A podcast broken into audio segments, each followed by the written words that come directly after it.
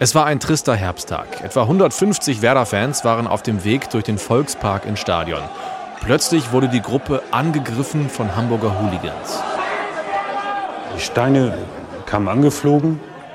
Die meisten sind in dieses Gebüsch reingelaufen, bis wir merken, dass diese Steine da durch die Zweige irgendwie durchfallen und irgendwie gegen eine Baumstämme kommen. War kein Schutz, äh, war nichts zu machen. Jens Hansen hatte damals Glück, sein junger Kumpel Adrian Malaika nicht. Der erst 16-Jährige wurde von einem Stein am Kopf getroffen.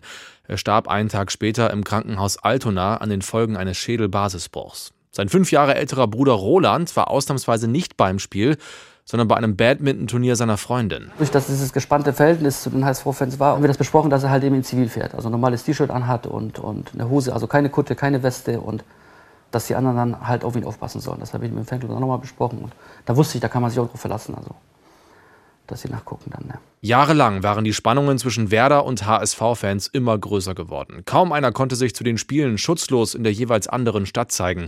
Kein Nordderby fand ohne schwere Ausschreitungen statt, obwohl die Verantwortlichen beider Vereine etwas anderes vorleben. Man sieht, wie wir dann vorher immer zusammenkamen in Bremen, in Hamburg mit den Vertretern des HSV dann ist es so total im Kontrastprogramm zu dem, was die Fans da machen. Willy Lemke war damals Werder-Manager. Zur Beerdigung von Adrian Malaika kamen 600 Menschen, darunter die komplette Werder-Mannschaft und auch HSV-Manager Günter Netzer. Dann hat man gesehen, äh, wie das gelebt wurde, wie, die, wie, wie seine Freunde da waren und die Fans äh, sich verhalten haben. Das äh, ist eine der größten Tragödien, die wir da erlebt haben.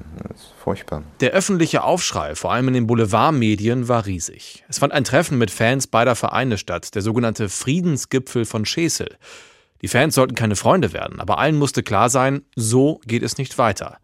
Noch heute sind Werder und der HSV rivalisiert. Noch heute knistert es zwischen den Fans. Aber schwere Zwischenfälle sind zum Glück selten geworden. Der Steinewerfer wurde nie ermittelt. Acht Hamburger wurden damals angeklagt, drei verurteilt wegen schweren Landfriedensbruchs und gefährlicher Körperverletzung.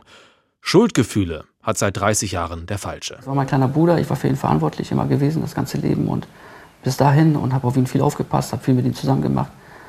Das, das, da kann man sich, man macht sich über alles Gedanken, aber das Schuldgefühl wird man nicht los. Also absolut, also ich nicht, also auf keinen Fall. Das hat mich mein ganzes Leben begleitet und wird mich auch begleiten.